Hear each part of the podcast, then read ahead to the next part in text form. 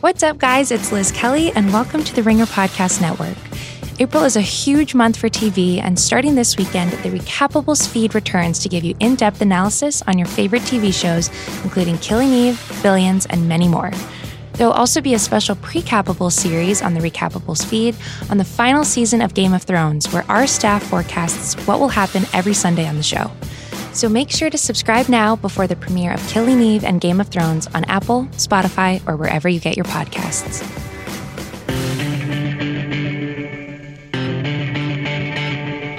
Welcome to the Ringer NFL show. I'm Robert Mays, joined as always by Kevin Clark. How you doing, buddy? I'm a lot better because producer Craig and I just spent five minutes just banging out different NFL film songs.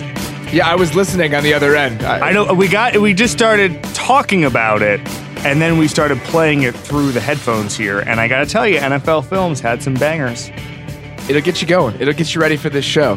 So today we're going to be talking about a few different things. First of all, you and I are going to break down something I think is pretty fun. We're going to talk about how you would build an NFL team from scratch. Essentially, if you were starting one right now, what positions would you want? What would you value? All of that stuff. And we're going to talk which about by it- the way, which by the way the Miami Dolphins are doing right now. Exactly. So the Dolphins are pretty much doing this. So we're going to talk about it through the lens of the Dolphins, but really it's just a thought exercise on a broader scale. After that, we're going to welcome Danny Kelly in and we're going to talk about some of the pass catchers from this year's draft, some guys that are moving up and down, both at tight end and receiver. And then, uh, since I am no longer necessary, apparently, you and Danny are going to do a quarterback redraft from the last three drafts as a way to kind of talk about this year's class as prospects as they relate to some of the guys from the last couple years. Not to break the fourth wall, but Danny is sitting across me right now and not talking, and I feel like he's just judging Hello. us the whole time. Am, that am I sounds plugged great. in here? Am I, am I on? He usually is judging us the whole time anyway, I'm assuming. So this isn't anything new. He's just live It'd be in a person. great bit if every 20 minutes he just leaned in and said, Am I on? Is this thing on? Hello? Hello? All right. All right, we'll talk So to you in about 40 minutes, Danny. All right, just cool. sit, we, we will, we will get to you. Danny. We will get to you. I, I, it's probably not going to be 40 minutes because then we'll definitely be running out of time. But we'll be fine. getting to Danny at some point here over the next hour. So let's start with this build a team from scratch idea. And I don't know where you want to kick off this conversation, Kevin. I, think that the first thing I want to say, as we're looking at the Dolphins in this year's draft or any team in this year's draft that would be kind of going through this process, if you don't have any players, you should pick the best player available, period. Yeah. But I also think that if everything is equal, there are certain positions I'm going to prioritize over others. So I just want to put that as a disclaimer at the beginning. Pick the best player available because you have no reason to not stockpile your team with talent. Yep. You don't have needs. You have needs everywhere. So that's what I want to say right off the bat. But then we'll get into some of the positions. I think, again, all things being equal, I'd rather have as the pillars and the foundation of my team than others. So why don't you start about why don't you just start us off? What was your kind of first thing that came to mind with, all right, I'm building an NFL Yeah. team. I have nothing to, to go on. What was the most important thing to me right now? So I want to talk big picture for one second. And what I found fascinating when I was thinking about this is how much the rookie wage cap has, has changed everything. It really has changed the entire sport. And we get accused of talking about it too much. I don't think you can talk too much about it because it's unbelievable. We wouldn't be in this Kyler, Josh Rosen situation if it wasn't for the rookie cap and you could just run, kind of stack those guys on top of each other. If it was still the Sam Bradford situation and Josh Rosen was making 40 or 50 million dollars uh, guaranteed, they would not be thinking of drafting another quarterback. Everything changes because of that. Having said that, what's interesting to me is that if you started this and said you have to have a quarterback, that would have made sense for 80 years, right, uh, of, NFL football. But now, because the whole thing is about maximizing rookie contracts, everything needs to happen simultaneously. You need to have talent by the time you get your quarterback. So I'm with you. If it happens to be the quarterback first, that's fine. You're not going to pass on a quarterback. But if you're a team starting from scratch, I think you can, you're okay going with the pass rusher. You're okay going with the dominant quarterback, cornerback, excuse me. And then the quarterback is a piece of that. You can't really go two years or three years without getting a good quarterback if you're going to start moving forward. But what I'm saying is quarterbacks can be the last piece and not the first piece of a rebuild. Okay, so let's talk about the quarterback first. I, I think that's a very good place to start. The quarterback I- is I- mandatory, but it doesn't have to be mandatory at first. some point. it doesn't have to be first. I am totally with you on that kind of order of operations when it comes to the quarterback. if I were the Dolphins right now, so let's just use them as an example here. They have the 13th pick in the draft, correct? So let's say, for instance, they love Drew Lock, Mhm. and Drew Lock is there at 13. This is quite the hypothetical. Well, I'm just saying. eh, let- Let's say that he's there at 13 and they love him. They think we will. Drew Lock is as good as any quarterback prospect we think we're going to get next year. That's probably not true, but just for the the, the purp- our purposes here, let's say that. Mhm. I'm okay with drafting him there if you think he's the guy you want long term.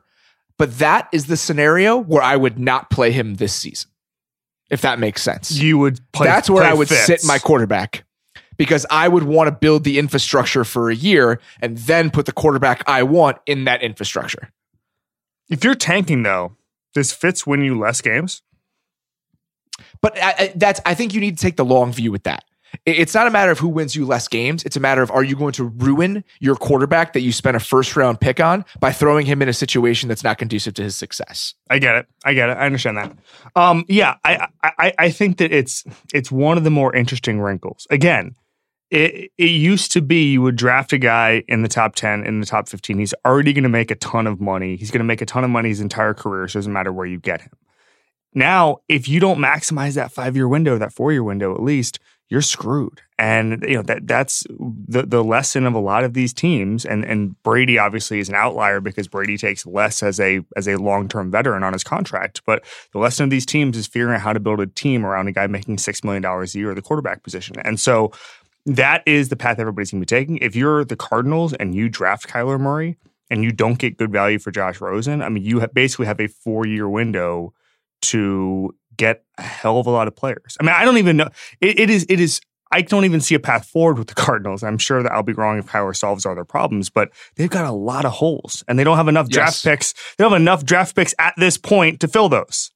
That's why I think this is off topic a little bit, but if I were the Cardinals, my goal would be to keep Josh Rosen and trade the number one pick for a shitload of other picks. Or no, That's what I would want to do. That's what I would do too. Uh, The other option that I wrote this week is just keep both of them. And wh- what's the point of trading Josh Rosen after surrounding him with the crappiest coaching staff offensively in years?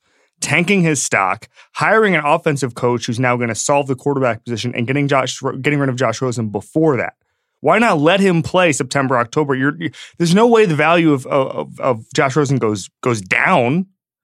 I wrote about something similar last week, I want to say, or two weeks ago. I would, if you took Murray, I wouldn't trade Josh Rosen just to trade him, but I would probably trade him before the regular season Uh, started. no, I, I I would not.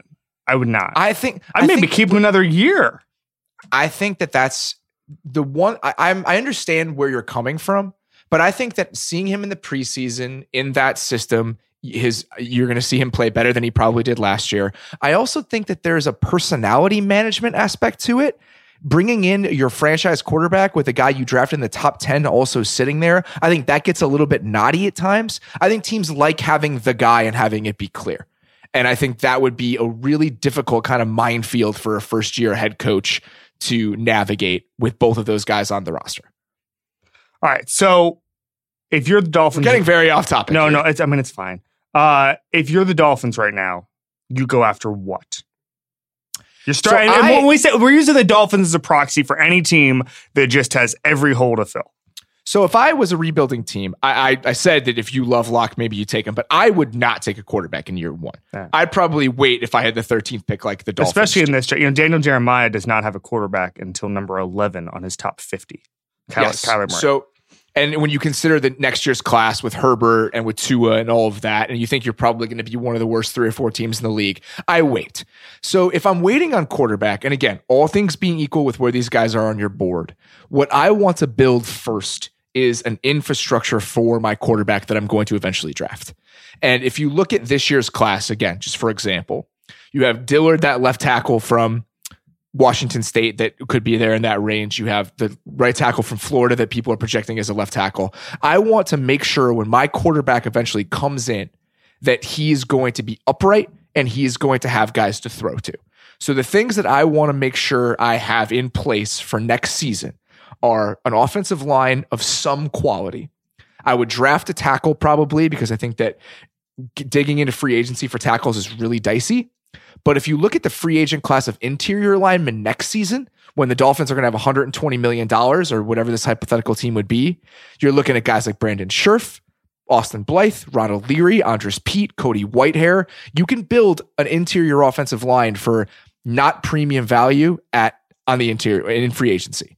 So that's what I would do. I would draft tackles, I would draft pass catchers, and I would try to build the rest of my offense and piece it out in free agency next year with all the money that I had.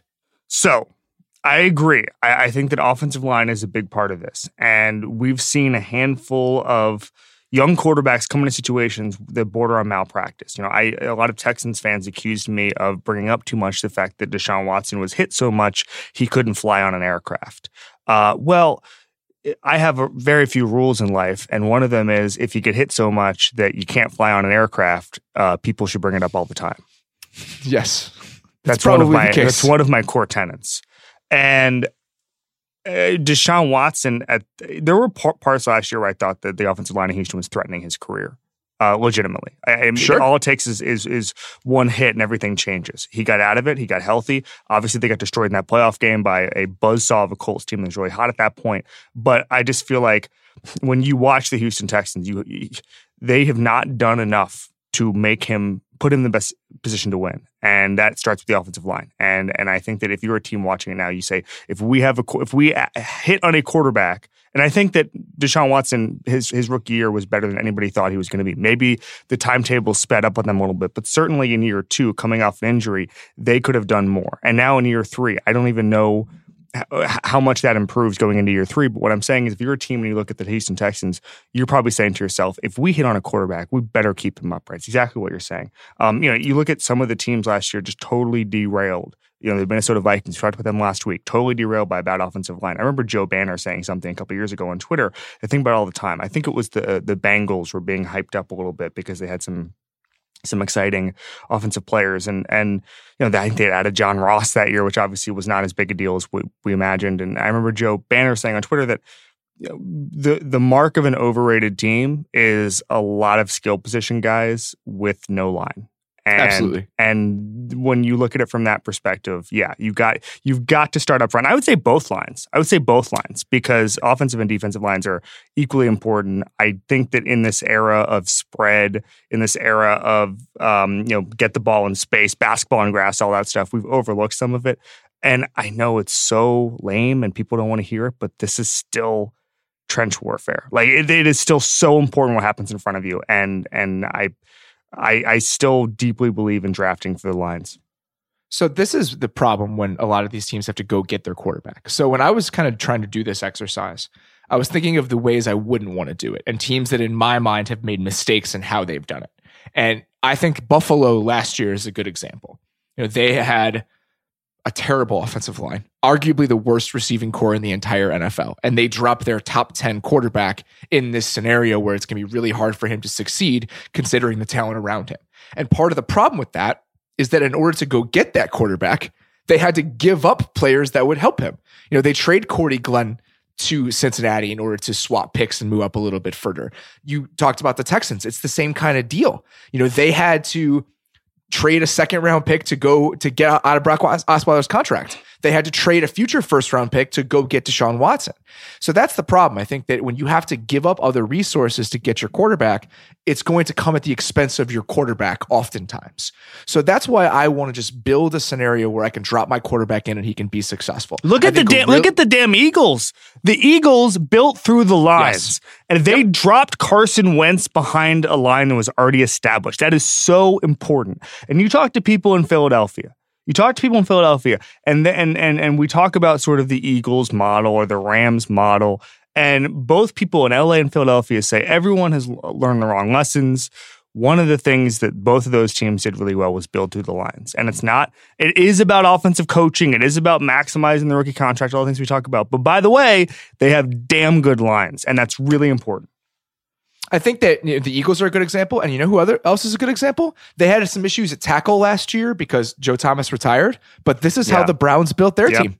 The, one of the first things they did when they said, "Okay, we're going to start spending, we're going to start building, was they handed out contracts to linemen. Yep. Kevin Zeitler, JC Tretter, you know, Hubbard is there now at right tackle. Joe Bitonio is a guy they re-signed. That is a, an area where they put a lot of investment and a lot of funds because they wanted to make sure when they got their quarterback, he's a guy that could succeed and could survive. So I think that's a really good way to do it. And then I think you need pass, a, a pass catcher, at least one. You know, in the if I'm kind of going through the rounds, I want in the first few rounds, I want a guy that can catch the ball because I think that again, you need to help out your quarterback in some way. Wait, do So we have a quarterback in this situation already or not?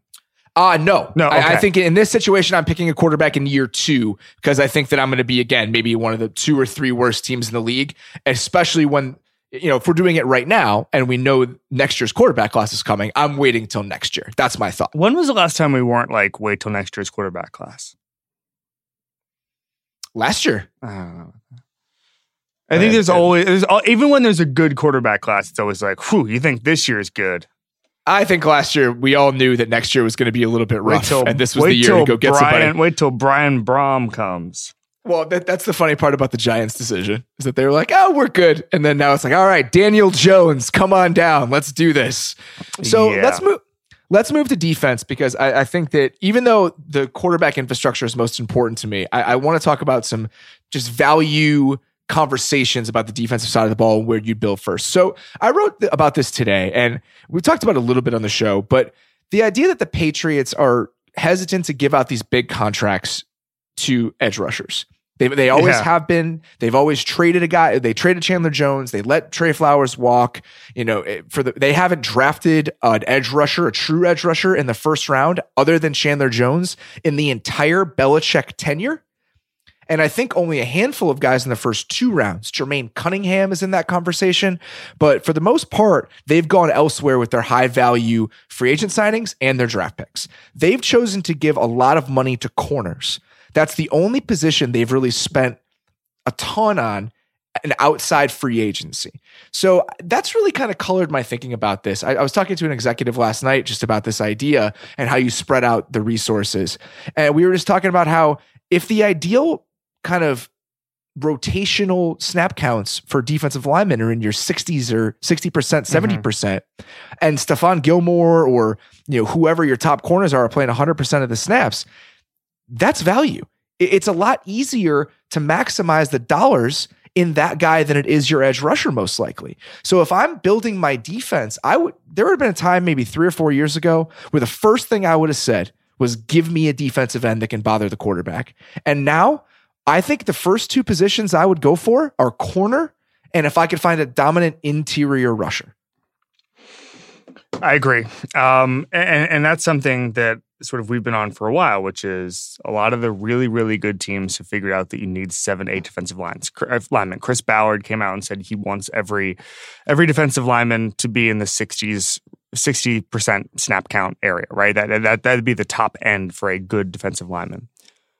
As you said, cornerbacks affect every single play. They can literally take one side of the field away. And, you know, that was something, you know, I keep coming back to, to PFF saying that Bobby Wagner was more valuable than Aaron Donald because you can scheme Aaron Donald out of the game mm-hmm. and, and you, you cannot scheme a dominant pass coverage linebacker. It's not, I'm not saying here that, that Bobby Wagner is Patrick Peterson here, but what I'm saying is that he can do a lot of things and he can cover the pass. A cornerback can cover the pass. I think that's really interesting. And I think that that, that changes the game in the way people don't don't think. We brought up the Earl Thomas heat chart a couple of weeks ago, where basically when Earl Thomas is out there and he can cover and he's dominant, he takes away an entire chunk of the field. He's like like Dwight Howard was 10 years ago, where teams are just not going to go anywhere near Earl Thomas and they're going to change the way they play. How does that change going forward? I don't know because of his health, because of his fit with the Ravens, whatever.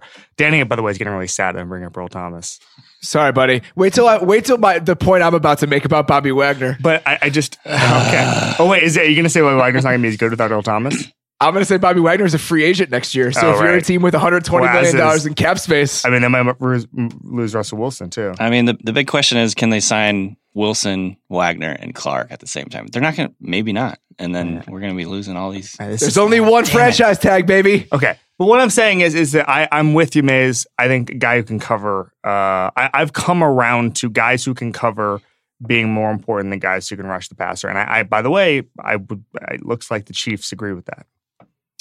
Yeah, I mean the Chiefs went this direction. You know, the Ravens in recent years have spent way more on their secondary than they have on their defensive front. I looked at the Patriots' last four Super Bowl trips. The highest percentage of the cap they spent on edge rushers was 23% of the cap or excuse me, was the, it was the 23rd ranked cap like percentage of the cap on, spent on edge rushers in the league. The other three teams 32, 32 and 30. Yeah. I think that's telling. And I there are different ways to do this. The Eagles were number 2 when they won the Super Bowl. I absolutely think that those guys are still valuable in the right scheme. Also, the Patriots schematically are different than a lot of teams, so they can afford to do that. Their linebackers double as pass rushers. You know, your Dont'a Hightowers, your Kyle Van Noy. I mean, and also they just they're just so good at figuring out exactly what someone should do. I mean, Kyle Van Noy Yes. was seen as a massive bust, and now he's going to be They- a Patriot Hall of Famer. the Patriots are unique.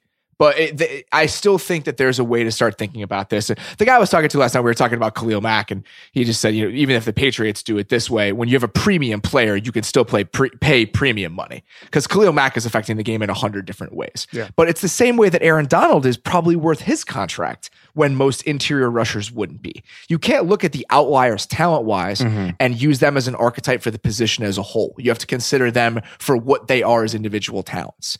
And that's why I don't mind what the Bears did with Khalil Mack, but I think overall I can understand this kind of changing of tides for how people view edge rushers and how people view them compared to secondary players. I don't. Looking at the Patriots as a guide for anything is is a bit misguided because nobody's as smart as they are, and for some reason, I still can't understand. We know all of the guideposts of, of Patriots dominance. We know that they ask what a player can do instead of what he can't do. We we know that he, they only ask players to do exactly the role that they can do and nothing else. That's sort of the lesson of Kyle Van Noy or someone like before that Rob Ninkovich who who had failed at other places and then was able to exist in in a very specific role in in, in the Patriots world. And yet no one has figured out how to do that. And I, I don't know I don't know if that's just Belichick being smarter than everybody or guys who when they get their own program just are afraid to do everything they do because it's so a lot of it's so counterintuitive. I don't know. But for whatever reason, I almost see the Patriots as existing completely outside the modern NFL because they they're just so much better than everybody else. It's so interesting to me. I mean, like this is a perfect example. You look at Bob Quinn and Matt Patricia going to Detroit. Right. The Patriots let Trey Flowers walk, and the, the Lions are like, let's do it. Well, let's be first in line, take all the money. Right. And, it's just so fascinating because these are guys that theoretically should come from the same school of thought about how to value players, and they went in the exact opposite direction. It's like they weren't paying attention to anything that ever happened there. But Matt, Matt Patricia wasn't sitting up in his seat, so he didn't quite notice what was going on. Uh, so let's uh, right before we get to Danny and we talk about the pass catchers here. I want to talk about just the idea of the later rounds, the mid to later rounds.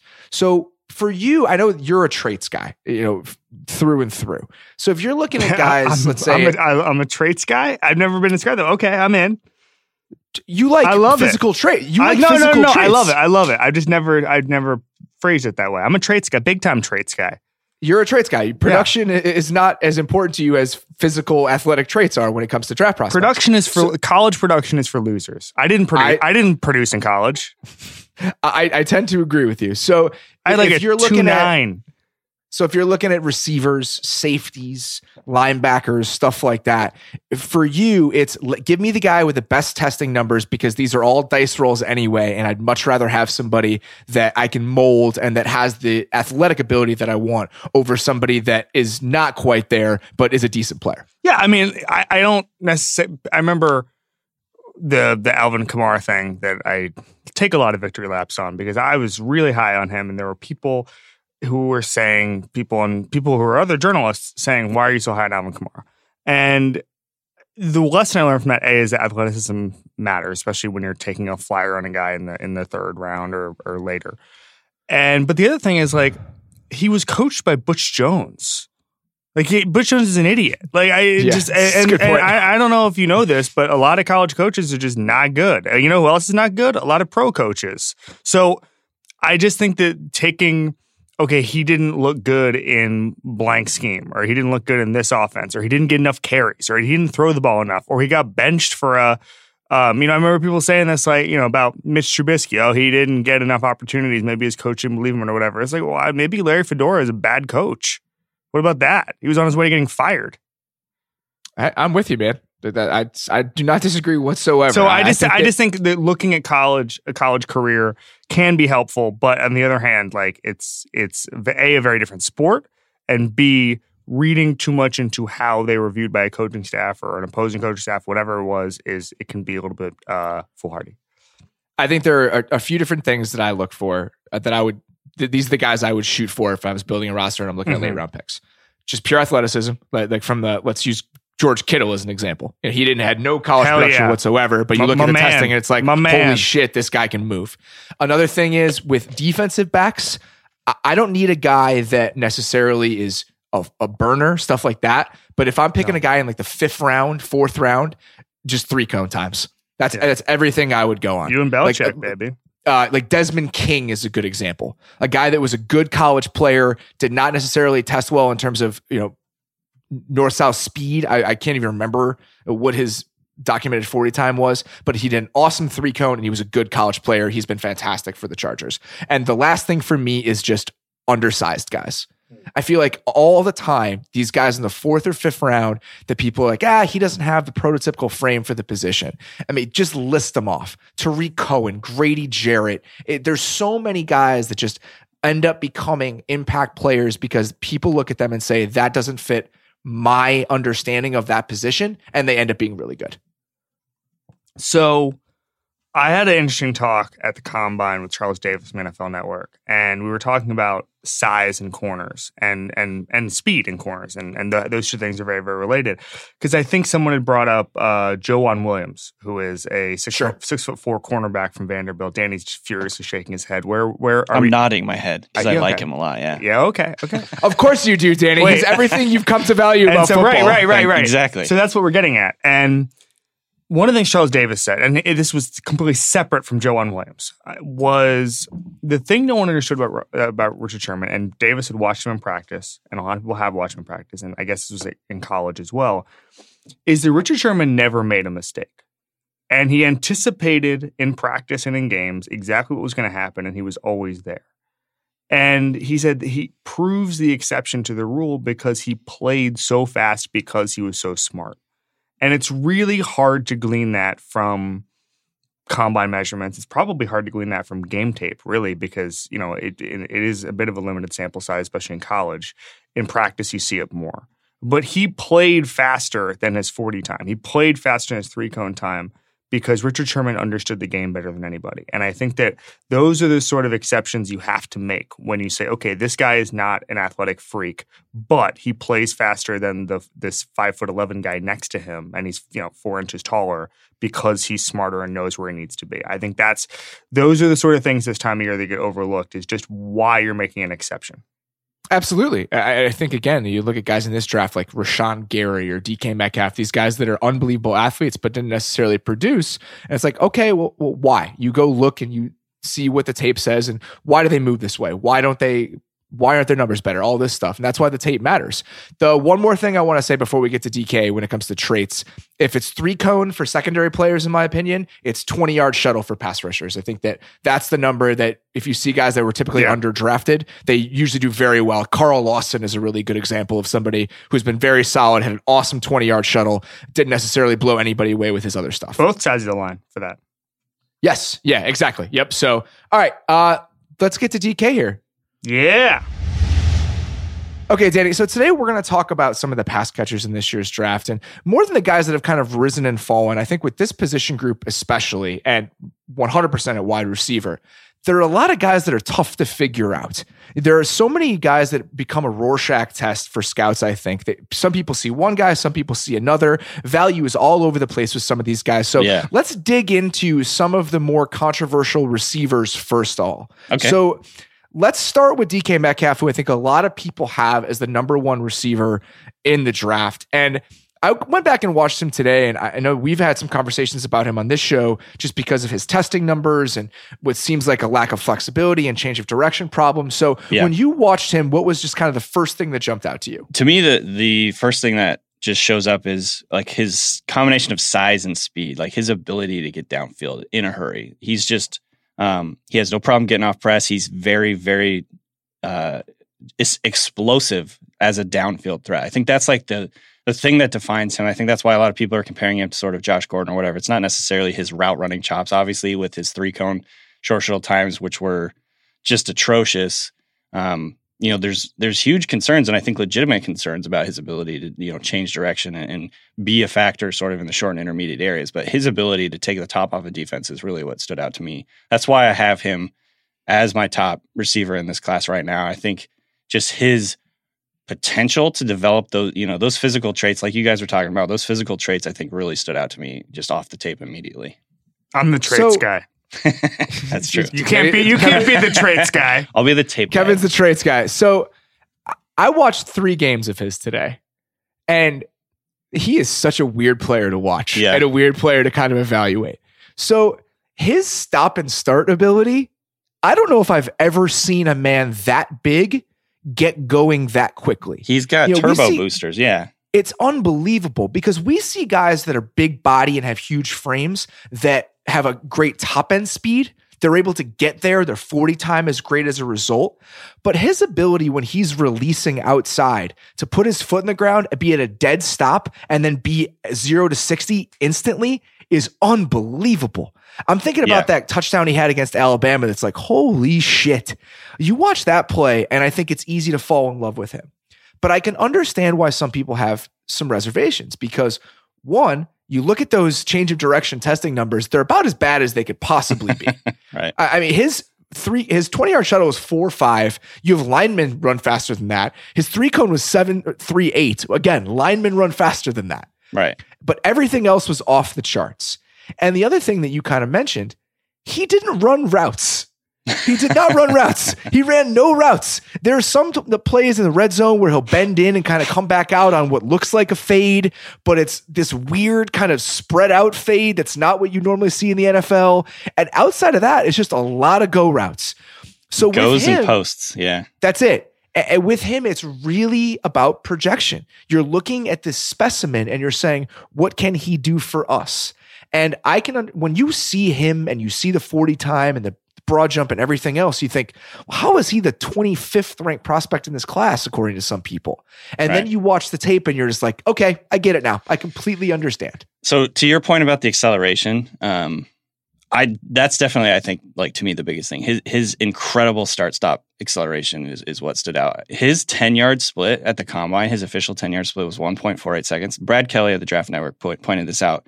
That's faster than guys named Odell Beckham, Julio Jones, yep. John Brown, Brandin Cooks, Will Fuller, Calvin Johnson, T.Y. Hilton, Kenny Stills, DeSean Jackson. That blazing speed off the line is, is, what makes like that is the most intriguing thing to me about him as a prospect. His size is is really you know intriguing too. So you know there's the the old cliche in, in the draft or whatever in draft study tell me what a guy can do and not what he can't do and what he can do I think at, at what he has potential to do at an elite level is just be a, a really, really good deep threat. This is a guy with 67 career catches in college, and he's probably going to be a first round pick. And, and again, that speaks to this class in general. Part of that is because of a, a neck injury, which I know is also a huge concern. All right, let's get to some of the other guys this is, in my opinion, the most polarizing player in this entire draft. I've listened to a lot of conversations about prospects. Mm. It, there are some people that see this guy as the number one receiver in the class. Yep. And there are some people who don't see him in the first four rounds. And that's Hakeem Butler from Iowa State. He's fairly high on your draft board, Danny. I think he's 22 yep. in our Ringer NFL draft guide, which you should check out if you have not. So, what do you see from him that kind of makes you more bullish on him than a lot of other guys happen to be?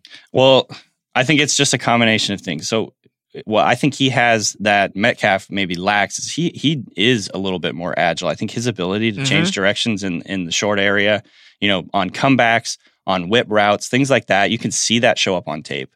Um, people are definitely concerned about his hands, and I think that's valid concern. But part of it too is you know he's just got such a huge catch radius that some of these passes that you might call drops are are passes that no one would ever have gotten to, like other players would not have gotten to. He's six foot five He's got really long arms. He's got he can jump out of the you know out of the stadium. So he he has this incredible catch radius that I think makes him really intriguing. Um, in the same sense as DK Metcalf, he's an excellent deep threat. I mean, he had almost 22 yards per catch this last season, so he's able to get past the defense, but he also has that sort of intermediate and um, short zone effectiveness. I think makes him you know like a potentially dominant receiver at the next level. There's a lot of question marks with this guy, but I really just like him. I think his potential um, to develop into that that overall guy who can do a little bit of everything is there. So um, he is a guy that I think you know is maybe one, of, if not the most uh, polarizing guy in this draft because there's you know a lot of the the you know big names in, in draft Twitter and, and, and, just draft media in general um, have him sort of down into the second or potentially even third round. So, but there's other guys that have who him as the, number who one. Who are the big names on draft Twitter? Uh, I meant, I meant to say big name you, in draft media. you, Danny Kelly, are the big name so, in draft Twitter. Like Daniel Jeremiah, I don't think had him in his top 50. He does Uh, not. Um, Lance Zierlein from NFL.com has him quite a ways down the list. So they're, they're you know, they're, the NFL, and I heard actually Dane Brugler said on his podcast, um, I think it's called Trusted Tape, uh, that he, that, that he, like draft Twitter and NFL, or I guess just draft Twitter in general, does not or likes him way more than the NFL likes him. So that that to me is just very very fascinating. I see how that all plays out. It only takes one team to fall in love with him, and then you know that narrative goes out the window. But he's also kind of guy you could see fall a little bit more. The things I like about him, uh, the speed is undeniable. I I think that he definitely can get downfield. He he does play big at times. He's not one of those guys that's going to catch in his body. He does seem like he's six five a lot. What I really liked about him that was a little bit different than what I saw from Metcalf is his ability to work back to the ball is excellent. He's really good along along the sideline. He can change direction in that way. He there's just a he, what's what I'm looking. For? He reacts. He reacts to the ball. He adjusts to the ball, Mhm. and I think that's what's really encouraging. I can understand the questions and the cautiousness because he is not sudden out of breaks. He's very tall and he's not fluid. You know, I think a lot of people are saying the highest upside is AJ Green. He's just not nearly as fluid as AJ Green to me. Mhm. I think AJ Green doesn't play like he's six five. He moves so much easier than that. And I don't think Butler gets in and out of breaks like that. I, I just don't see the short area quickness that I do with a guy like AJ Green. He's a, he's, he's a little leggy. Yeah. Yes, he's very leggy, and I think he has trouble kind of shuttling or uh, throttling down, all that stuff. But I Mhm. do understand why people would love him, and I understand why you're high on him. Uh, Lance Zierlein has Danario Alexander as his comp, which I love so much. That's such a throwback. like I'm the only one who appreciates that as the man who covered Danario Alexander's only good college season. we need more. I, I feel like we only go back like five, six, seven years in draft comps. I just want to see like Yancey Thigpen as a as a draft comp. Like I feel like we need to just we need to go back like twenty five years. Lance now. is Lance is really good at that. He has some way back track comps. I love that. So I, I want to talk very quickly. If we're going to do in comps, we're going to get to uh, N'Keal Harry in a second, who is somebody else that people are a little bit split on. But I want to talk about AJ Brown very quickly for doing comps. You mentioned him as somebody I should watch just because he seems like a consensus first round guy. hmm He was the more productive receiver on DK Metcalf's team. Right. My com- my comp for AJ Brown. I want to hear what you think about this. I think he's yoked Golden Tate. Yoked. I like that. Yeah. I mean, so shots fired at Golden Tate. here's the thing. Here's the Golden thing. Golden Tate weighs 190 pounds, or weighs 200 pounds. AJ Yeah. Brown weighs 225. Yeah. Here's here, here's why I like that comp. Um, they both run like running backs after the catch. Yes. Yeah. I, I I- still think gold the gold the Golden Tate thing. I, it's very hard for me to compare anyone to Golden Tate because Golden Tate has an internal gyroscope that he just refuses to go down. I don't think it's he's like- amazing. he he's incredible. he's amazing. I don't know if Brown has that. he was. He told me he was a running back at one point. That's yeah, why in, in runs high like school, I that. believe so. Yeah. Um, so I, he's one of those guys. Golden Tate is that I don't like comparing anyone to, just because he's got this rare ability to just, you know, spin out of tackle attempts like crazy. Um, but I definitely see the stylistic comp. I think is absolutely there in the sense that um, very good after the catch, very physical, almost just like a running back after the catch. And so um, The stop start is amazing. His ability to just like stop on a dime and then get going again. Guys just fly by him in the same way they do Golden Tate. It was just that's what it reminded me of. I also, but he's six foot two twenty eight. And if you want to send him on deeper routes, he goes and gets the ball. I really like him. I'm not sure what his ceiling is, but I think he's just a guy that you put him on your team and he's going to produce instantly. I You- really like him a lot. You know who I else who else I kind of jotted down as a comp for AJ Brown is DJ Moore. Very Just a bigger DJ Moore. yeah, like explosive, good YAC. Uh, you know, just tons and tons of potential. Um, the thing that worries me a little bit about Brown is like his tape is a lot of just really easy check down or slant type stuff over the slot. Um, I think he'll have to kind of prove that he can play on the outside. I think he can do that. Um, but if he's going to be like a Z receiver in the NFL or whatever, um, you know, he'll have to kind of show that I think a little bit more to improve that he can do the stuff on the outside as well. Oh, see, I'm putting him in the slot. Well, I mean, From Z or one. Z or slot, like have him come, like have him motion into the slot all the time. I think like he can just play, you know, all over. So that's interesting. I would just have him be my slot receiver. Like I that's mean, where I would draft not- him to play. Yeah, I'm not going to talk you out of that. That's where he, that's where he like, made hay in, in college. But um, I guess there's a question of like how how valuable is that? I think in today's NFL, it's extremely valuable. Yeah, fair. I I don't mind doing that at all. If you're picking a guy to have him be your slot corner, your slot receiver, I, I don't buy that anymore. That you can't draft a guy in the first round and have him play in the slot for you. I'm totally fine with that. I am too. Has the NFL caught up with that thinking? I don't know. Maybe yeah. they should though. The NFL is not caught up with any thinking. whatever I, I whatever it is, Right. All right, so let's talk about N'Keal Harry briefly. Uh, N'Keal Harry, DK, of all these guys, he's the guy I like the least. Yeah.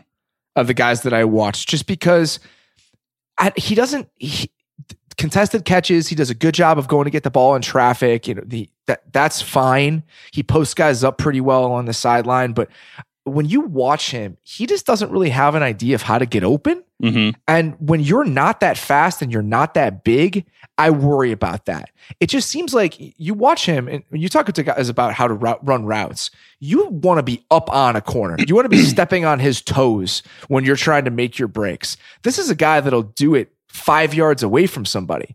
And when you watch him, very rarely when he makes a catch on tape is he in any open space. There's somebody right on him almost every single time. Yeah. And that concerns me. Yeah.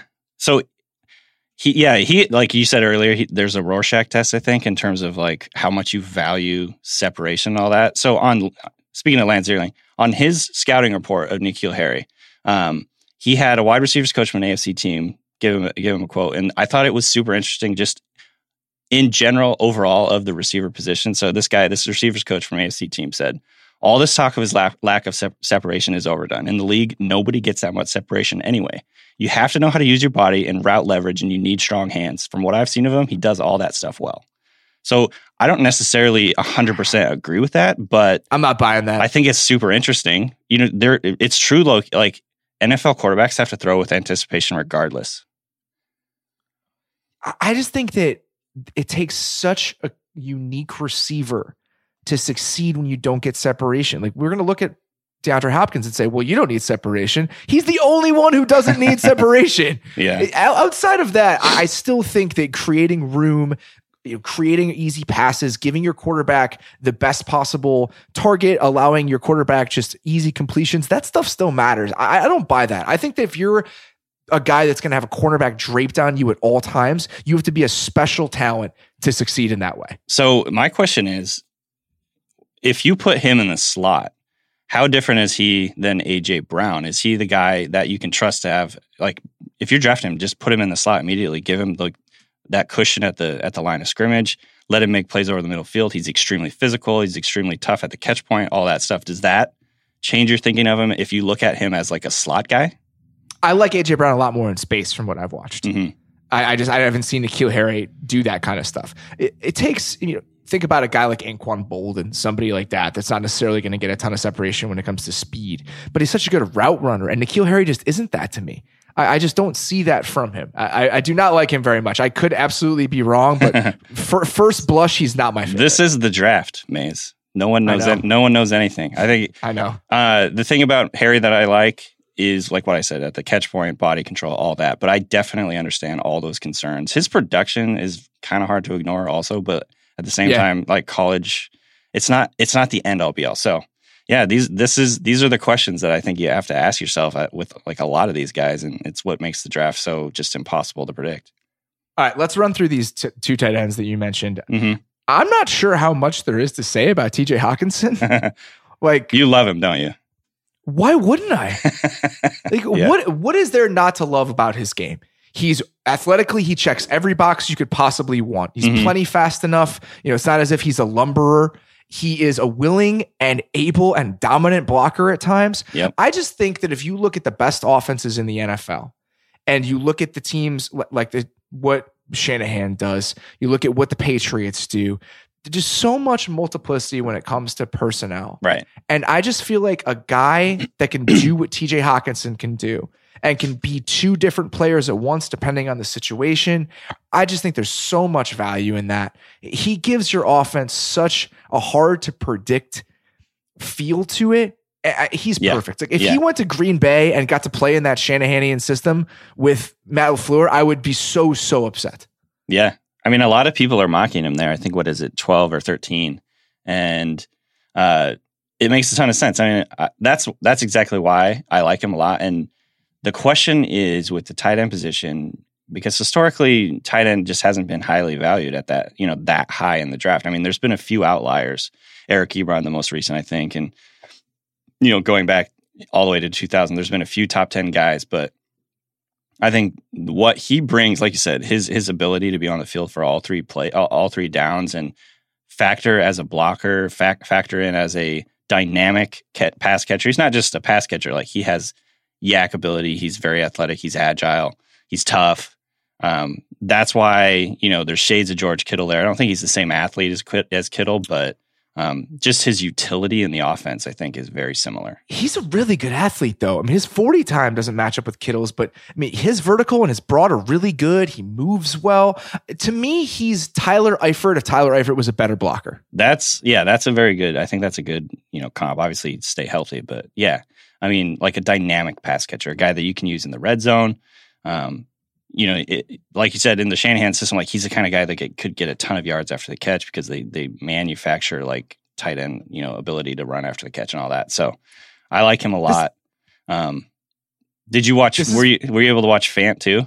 I did Obviously, watch Fant. So, uh, tape, one more but- thing about Hockenson before we get to Fant. Yeah, This is a silly, stupid thing that might not matter, but I love how in play action on play action plays he has that little bit of hesitation where he can sell blocks for like a one moment and then get out into routes very quickly. Like Yeah. Kittle does that extremely well. That's a tiny thing, but I think that again in these types of offenses where there's a ton of play action, I think it's a real asset and he does it really well already. Again, silly thing, but I just noticed it.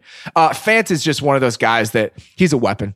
I'd want Yeah. him on my team any day. I, I just see the Patriots taking him at 32 if he's there, understanding exactly how to use him and just wreaking havoc with it. He's not the same blocker. You know, he's not as willing. He's not as physical, uh, all of that stuff. And I think that's why he's not as valuable as Hockenson is. But in the way the NFL works right now, I, I'd take him in a heartbeat if he fit my offense. Yeah, exactly. I mean, he kind of reminds me of OJ Howard, you know, just complete guy. Not as good a blocker as OJ Howard. He's not not as big or he's not physical. he's not dominant. Hockenson like buries guys in, the run Yes. game and everything. like but, Kittle did. Yes. Um, I think Fant can be effective, you know, both as a blocker and as a pass catcher. He's way he's really dynamic, you know, athlete. He's he's the way he moves is crazy. I think he was uh let's see here. He was like a 2 sigma. Yeah, he's a 2 sigma athlete in terms of the SPARQ score. And so um you know his athletic ability, his his movement skills are off the charts. Just you know, flexible. Kevin just perked up over there.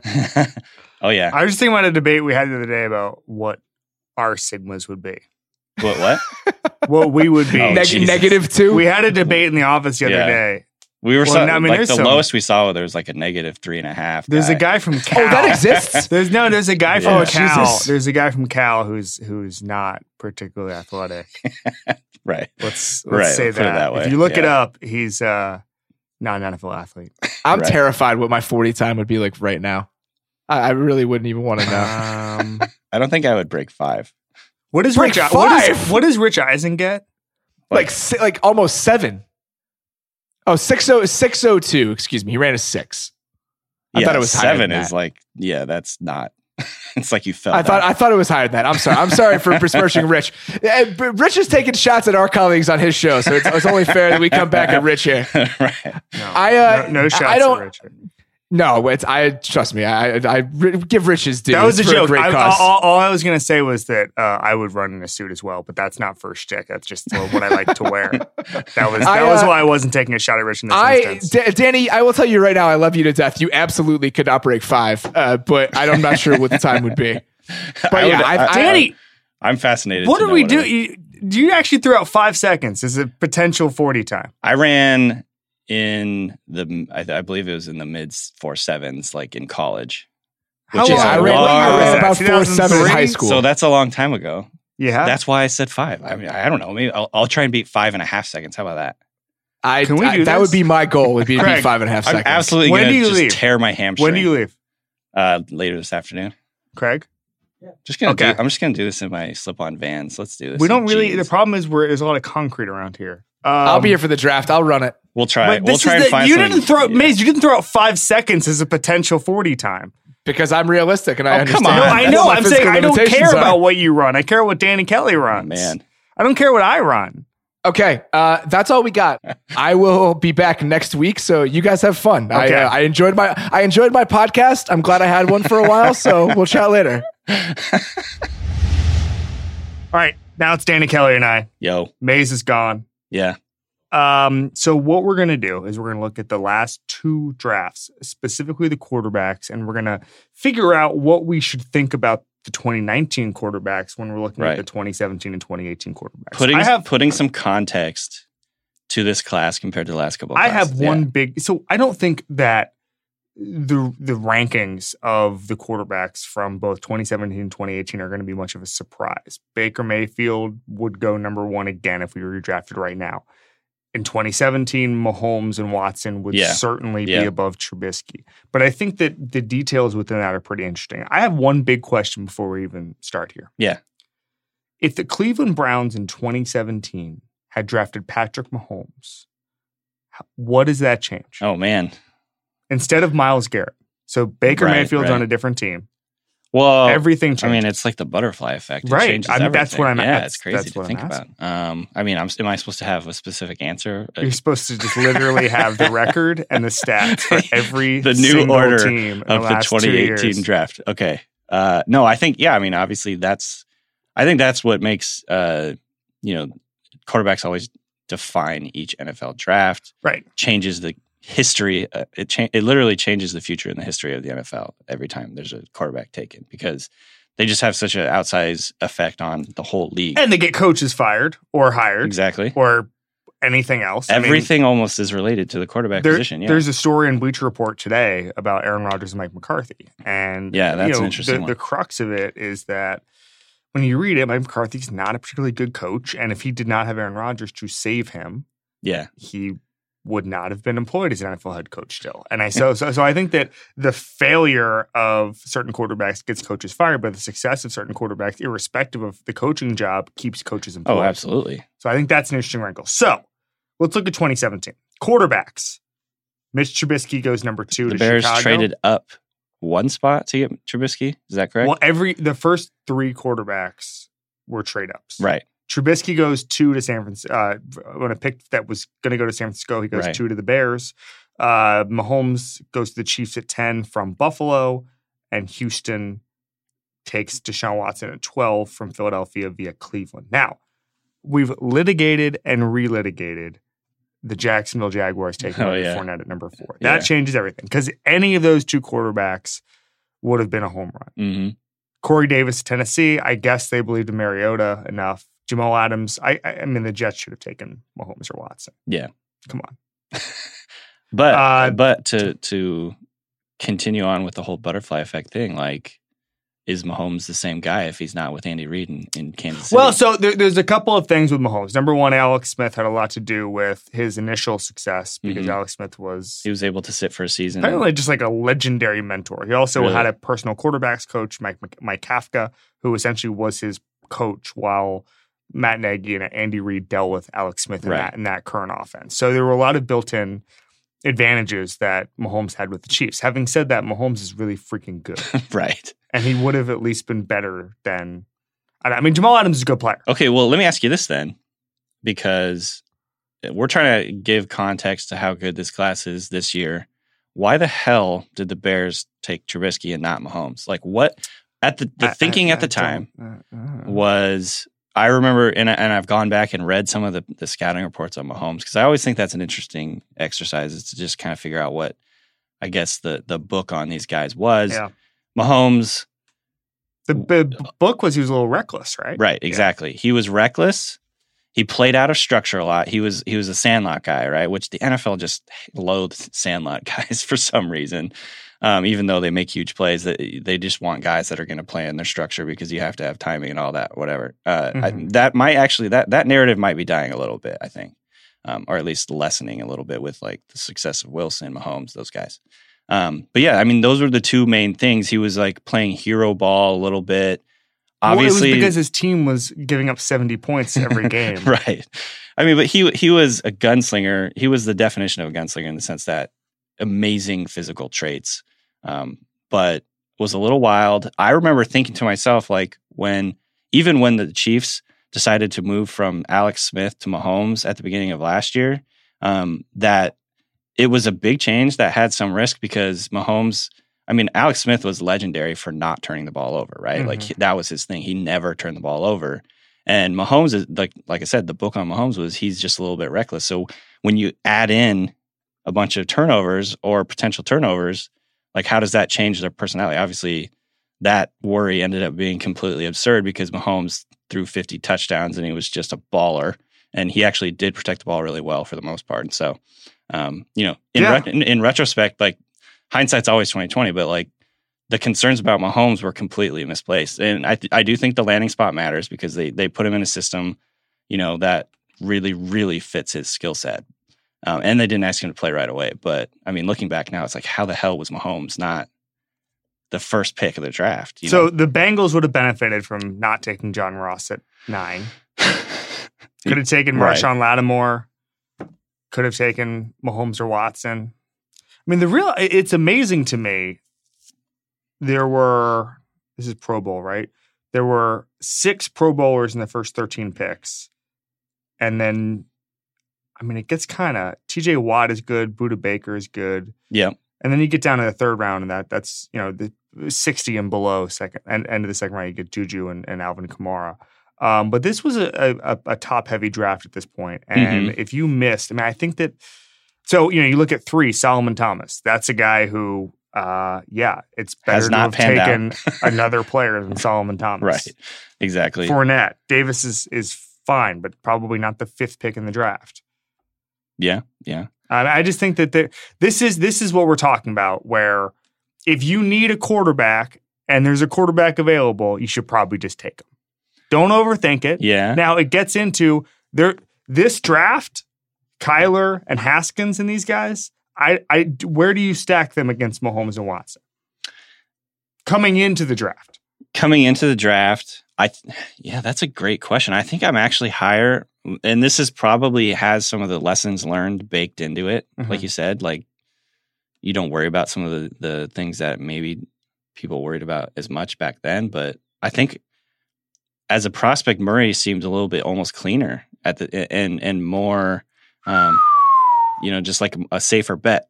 That said, I mean, there's still huge, huge caveats with all that. You know, Murray's height, I think, is obviously a concern for a lot of people. His his lack of, fr- you know, his like not very good frame, um, not a very big frame, I should say. And then uh, if people are worried if things just like go awry right away, he'll just leave and go play baseball.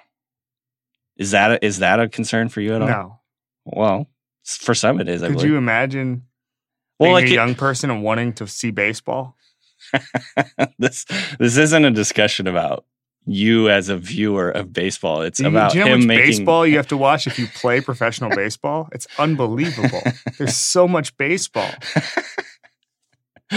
It's kind of like the argument with like Joe Thomas, where like the worst thing that Joe Thomas had to go through was how much Browns football he had to watch. Like if that's it, you think about just from a from a practical standpoint, right, just right. watching a lot of baseball. You're I mean, 22 years old. yeah, old. but you're making millions. I'm not concerned. I, to be clear, I'm not concerned about that. I think he's going to stick to football for at least the length of his rookie contract. If he's Right. ba- but he's not going to be. Uh, what he's going to flush out of the league? That's that's not a Uh, concern. I mean, that's just you know that's just one of those things. But Look at Blake Bortles. Blake Bortles got a two-year extension worth huge money, and now he got another deal from the Rams. That'd be worse than Blake Bortles. Well, yeah, that's true. You can just stay in the league as long as you want. If is if you're a quarterback and you're breathing and you were drafted high, you can just stay as long as you want.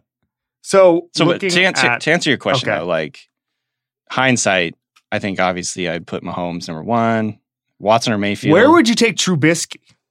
I mean, he'd mid be way down the list. I didn't like Trubisky coming, neither coming into neither that draft. I. I think a lot of people didn't, and it's proven to be an accurate opinion. So the, Would he be a first round pick in a redraft? Trubisky, Yeah. oh man, how desperate! How desperate are teams in this draft? That's the question. I think. I mean, he is a starter in the NFL, and he still has that upside. yeah, would he be a starter? I mean, yeah, man. I think probably he's- yeah, he's- like a late rounder. He's above replacement level, yeah, so like a late round, first round. right? Is he above replacement level? It's close. Is he a top 16 quarterback? It's close. Probably not. I don't know. To be honest, we that would be a, that would be a fun discussion to have, like a lit to make that list. I don't know if there's like our Bears fans, ba- even Bears fans are probably not very excited about Trubisky at this point. I know Mays is not, He is not. Okay. so So that tells you. let's talk about the 2019 draft in this scenario then. So you have Arizona, San Francisco, the Jets, the Raiders, the Bucks. Are there teams you're looking at and you're saying these are teams that are going to regret passing on a quarterback? Because I think that the big thing when we look at 2017 is the Jaguars set the franchise back by not taking a quarterback. There's a couple of teams like that. Are there teams right now where you look at maybe the top 10 and you say these guys are going to regret if they either don't trade up Mhm. and get one of those two guys or pass on them for another position? So the Raiders to me are one. Derek Carr has proven over the last few years that uh, he's just not gonna. I, I, to me, I just don't think he's he's shown anything the last few years. There's obviously always circumstances like that that affect all that, but to me, the way that the Raiders are building their offense, I think that's sort of tailor made for for what Kyler can do in terms of the deep passing and all that. So if the Raiders pass on him and decide to just keep building around Carr, to me, that's like a Jaguars situation where they end up really regretting it a few years down the line. You could even still make the the the argument the Jaguars might end up regretting it again because you're, you've got That'd Nick be Foles. kind of a funny. That'd be kind of a funny development. It's just forever the Jaguars just picked wrong and Yeah. didn't and passed on a quarterback every single year. Um, okay, so let's talk about 2018 for a second. Yeah. because if you redraft, Baker still goes number one. Okay, right, just this draft. Yeah, does Sam Darnold go number I think so. You do. Yeah, over Josh Allen. So there's a couple. Josh There's a couple of things about this draft that we need to talk about. Number one, someone like Darius Leonard would go way higher. Someone like Sure, Derwin sure. James would go way higher. Leighton Vander Esch would go way higher. Quenton Nelson at six probably stays where he is. Denzel Ward is really good. Oh yeah, he's really good. FYI, Bradley Chubb did well as a rookie. he did very well. There's a lot of things about this draft that we know just after year one that are that are really interesting to me. But the quarterbacks, let's just do a ranking of the quarterbacks. So Baker's number one. hmm Would you say Darnold's number two? Yes, Okay. Now here's where it gets interesting. Would you say Lamar Jackson's number three I think it's real close. with with, With uh, Russian god Josh Allen? Yes. They are essentially, I mean, they essentially had the same strategy last year. Well, like both- except Josh Allen would Josh throw, Allen has would, deep would throw 70 yards down the field, and every eight times Foster would catch it. So here's the deal: they were they were both inaccurate. They both struggled as passers, and they're both extremely dynamic runners. The Ravens clearly are building around his ability to run. They're zigging while the rest of the NFL is zagging in terms of they're building their whole philosophy around running the ball. They ha- they have no receivers on the team. I don't know. To me, they're they're essentially. I mean, they're very similar in style and the way the teams are using them. So Well, can't and say- the- I mean, Josh Josh Allen was rushing at the ball at historic rates from a Yeah. yardage standpoint. yeah, yeah. and the Ravens were running the ball at a historic rate from just a, a volume standpoint. I think that Right. the the it was actually incredible when you saw the list of teams who were running the ball as much as the Ravens. I think they were all from the 1970s, Yeah. quite literally. And so both teams sort of, as you said, zigged while everybody else zagged. I don't. these these teams are doing it like I don't because they have know. to. I don't know in five years I don't know. I to be honest with you, redrafting after one year is very strange. I No, think true. Baker Mayfield is going to be the best quarterback in this class. I have no confidence on anybody else, Josh Rosen included. Josh Rosen Yep. was put into the worst scenario Yeah. ever. Yeah. And so I want to talk to you about that because when you look at the 2019 NFL draft, is there someone that you look at who could be this year's Josh Rosen where they get drafted in the top 10 and they're just dropped into a horrible situation? So Maybe you look at a team like 10, the Denver Broncos. I think just just talking about like the players, there is some there are some similarities I believe in Haskins' game with Josh Rosen in the sense that Rosen the story on Rosen is he's a very good passer when he plays on time. When he gets back when he drops back, hits his back foot, lets the ball go, he's got accuracy, he's got timing, and he throws, you know, with good anticipation, all that stuff. Like there was all those traits that made him that 10th pick. Um, the problem is when he gets pressured or you know is forced to move off his spot, things start to fall apart a little bit. And he was obviously pressured way, way too much, like at a at a rate much higher than I think any of the other you know rookies or whatever. So you have to kind of take that with a grain of salt. But I think the same deal could be said with Haskins. He's he he's not as good when he's forced to move off his spot. He can move around the pocket and do his thing, but I think his mechanics and stuff fall apart a little bit when he's asked to move around. He's he's not a mobile thrower, if you will. And so if he gets into a situation where he's just getting pressure in his face all the time, a lot of quarterbacks are going to fail, but he could especially have trouble with that because he he's very much to me a timing and rhythm passer, if that makes any sense. So I think there's some similarities there. If he falls into a team that just has a terrible offensive line or doesn't have enough weapons to get around him, it, it could go bad really quickly. And he he's he doesn't have a ton of experience with dealing with that kind of those kind of issues just because he was on he was on a good team last year, very good offense, lots of weapons. So So Baker is the opposite of that. Dropped into after week nine, once Hue Jackson was fired, dropped into a pretty good situation. Right. And now that situation's even better with with Odell Beckham and the situation around him and, and Yeah. a year in Freddie Kitchens offense. So my question is who is there a matchup here where a team could draft a quarterback this year and you could say they could have the immediate success that Baker had from in the second half of this year? Going back to the Raiders, I think if you like say either Oh. Kyler or Haskins ends up with the Raiders, they've done actually a pretty good job of, you know, obviously, you know, they traded away some guys that a lot of people were laughing at, but they added Antonio Brown, they added Tyrell Williams, they've added some speed to that offense. Um, if they end up, they've got two extra first round picks, so they could add even more talent. But you know, just looking at what they have as a foundation for a rookie quarterback, I think they could be a type of team that could take a jump um, if they get a guy in there and put it like drop him into that offense. There's potential there. I think Antonio Brown is a game changer. So I think that's one that kind of stands out. I mean, obviously, if the Buccaneers move on from Jameis, I don't think that's going to happen. But they have very good skill position players. I don't know about the the Broncos. To me, don't seem. I mean, they've got some good young talent at receiver. Uh, Emmanuel Sanders is coming off of an Achilles tear, so you don't really know what his deal is. The offensive line is always a question there. So to me, they don't stand out as a particularly like attractive landing spot for a rookie quarterback. Is there anything else that stands out when we draft, redraft these quarterbacks that we need to talk to before we wrap up? I want to ask you Yeah. what your opinion of getting back to Josh Allen. Like, is Josh Allen Oh, a boy. franchise quarterback? I, I don't know. I don't think so. I don't think he's a franchise quarterback, but I don't think he's like He's not the worst option. he's not have. Nathan Peterman. Like I Right, think that I think that we I think that they feel good about the Bills, feel good about what happened um, last year. I think that, you know, remember he was the third quarterback taken. It Right. wasn't like he was drafted first overall over Baker. Um, you know, he has a lot of weaknesses. He still has, but at the same time, he could chuck the ball down the field with just legendary Yeah. confidence. And they've actually added a few guys they've added a few guys. absolutely guys. fit that I, structure. I, yeah. I am putting Josh Allen in the Jon Gruden. I'm ready to believe anything zone. I Okay, believe that's our, fair. Our boss refers to that as the Tyson zone.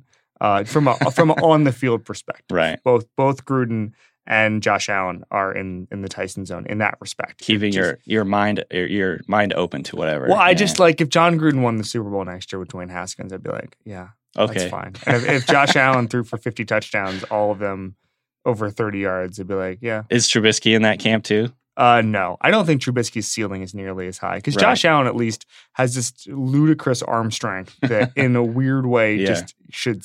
Josh Allen would scare me in a very peculiar way if I was defensive coordinator.